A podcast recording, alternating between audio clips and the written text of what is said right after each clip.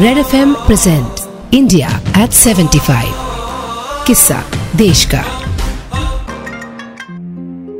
तारीख पर तारीख तारीख पर तारीख। इंडिया में अगर आप बस कोर्ट शब्द का भी इस्तेमाल करते हैं तो सनी पाजी का ये डायलॉग एक बार ज़रूर याद आता है। आखिर फ़िल्मों से ही तो हमने इंडियन कोर्ट रूम्स को जाना है। कोर्ट कचहरी और जुडिशरी की बातों को आम पब्लिक की ज़िम्मेदारी बनाने का काम सिर्फ़ फ़िल्मों ने ही नहीं, बल्कि कुछ कानूनों ने भी किया है। उनमें से एक है public interest litigation PIL PIL या जनहित याचिका। पीआईएल के अंतर्गत हर एक भारतीय को हक है। कि वो किसी भी सामाजिक पक्ष के लिए न्याय की मांग कर सकता है। चाहे उससे उसका कोई नाता हो या ना हो। सीधी भाषा में कोई भी भारतीय बिना एलएलबी किए भी जॉली हो सकता है।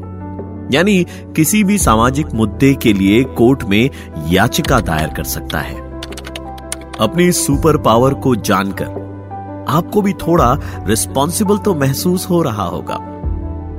कुछ ऐसा ही लगा होगा कपिला हिंगोरानी को, जिन्होंने 1979 में बिहार जेल में कैदियों के साथ हो रहे अमानवीय व्यवहार के खिलाफ सुप्रीम कोर्ट में मुकदमा दायर किया।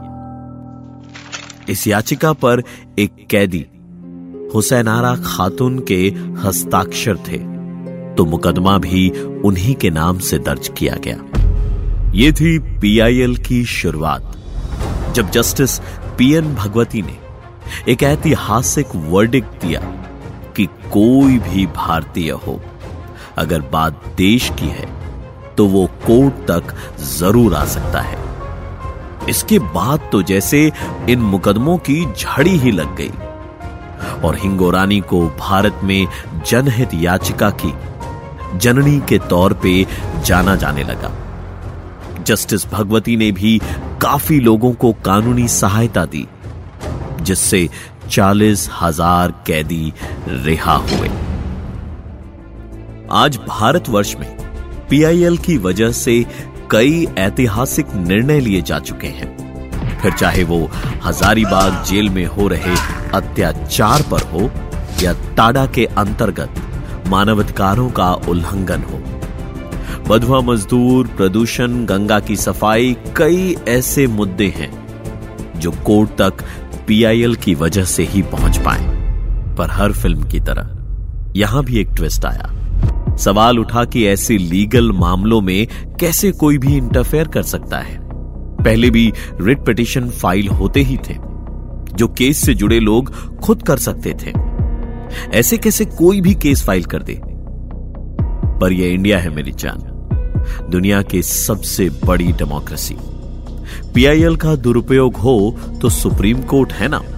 The whole thing is that कि भैया सबसे बड़ा रुपया। तो सुप्रीम कोर्ट भी बेतुकी पीआईएल पर आर्थिक दंड देने में पीछे नहीं हटती। आज पीआईएल के बारे में और भी ज़्यादा जानकारी देने के लिए हमारे साथ जुड़े हैं advocate KC Mittal former president and chairman of bar council Delhi high court sir मेरा पहला सवाल आपसे यही है कि कितने सालों से आप इस प्रोफेशन से जुड़े हुए हैं? अभी तो मेरे पचास साल हो गए। पचास सालों से आप इस प्रोफेशन में है सर मैं आपसे जानना चाहूँगा कि पीआईएल जो है, वो एग्जैक्टली exactly क्या है और इसकी शुरुआत कब से हुई थी? पब्लिक इंटरेस्ट लिटिगेशन की शुरुआत 1976 में हुई। हमारे हिंदुस्तान में किसी भी तरह की अन्याय हो, उसको सुप्रीम कोर्ट डील करती है, हाई कोर्ट डील करती है। मैं आपको अच्छे अच्छे मिसाल दे देता हूँ। 1979 में बिहार का केस हुआ, हुसैना खातून का, जहाँ जेलों में अंडर ट्रायल्स पड़े हुए थे सालों साल से। और उनका कोई सुनने वाला नहीं, उनकी कोई कार्रवाई करने वाला नहीं तो हमारे एक वकील साहब ने सुप्रीम कोर्ट में पीआईए लगाया। उसके बाद महत्वपूर्ण मुद्दा आया बंधवा मुक्ति मोर्चा का 1984 में। और इसमें क्या था? बाँध के रखा हुआ था मजदूरों को।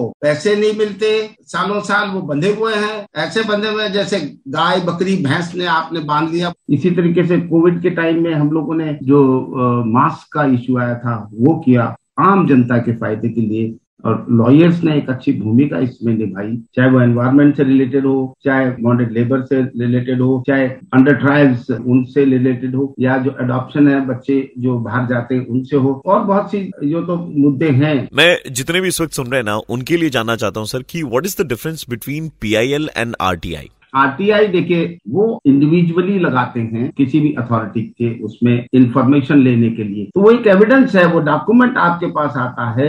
जबकि पीआईएल जो है वो कोर्ट में आपकी दलील है कि साहब ये देखिए ये यहाँ पब्लिक सफरेज हो रहा है तो आप इसको ठीक करिए इसमें direction sir public interest litigation file करने का तरीका क्या है? आजकल तो सुप्रीम कोर्ट ने परफॉर्मा प्रोवाइड किया है कोशिश भी ये की है कि किसी तरीके से जो अननेसेसरी और फ्रवलस पटिशन कोर्टों में आती हैं, उनको बाहर रखा जाए। एक अच्छी बात है कि हमारी अदालतें इतना अच्छा काम वैसे भी कर रही हैं और इसमें भी कर रही हैं। आप एक टेलीग्राम भेज देंगे तो उसको भी एंटरटेन कर सकते हैं पीआईएल केसी मित्तल सर बहुत बहुत शुक्रिया आपका वक्त देने के लिए। तो चलिए पीआईएल की कहानी को अब थोड़ा आगे बढ़ाते हैं।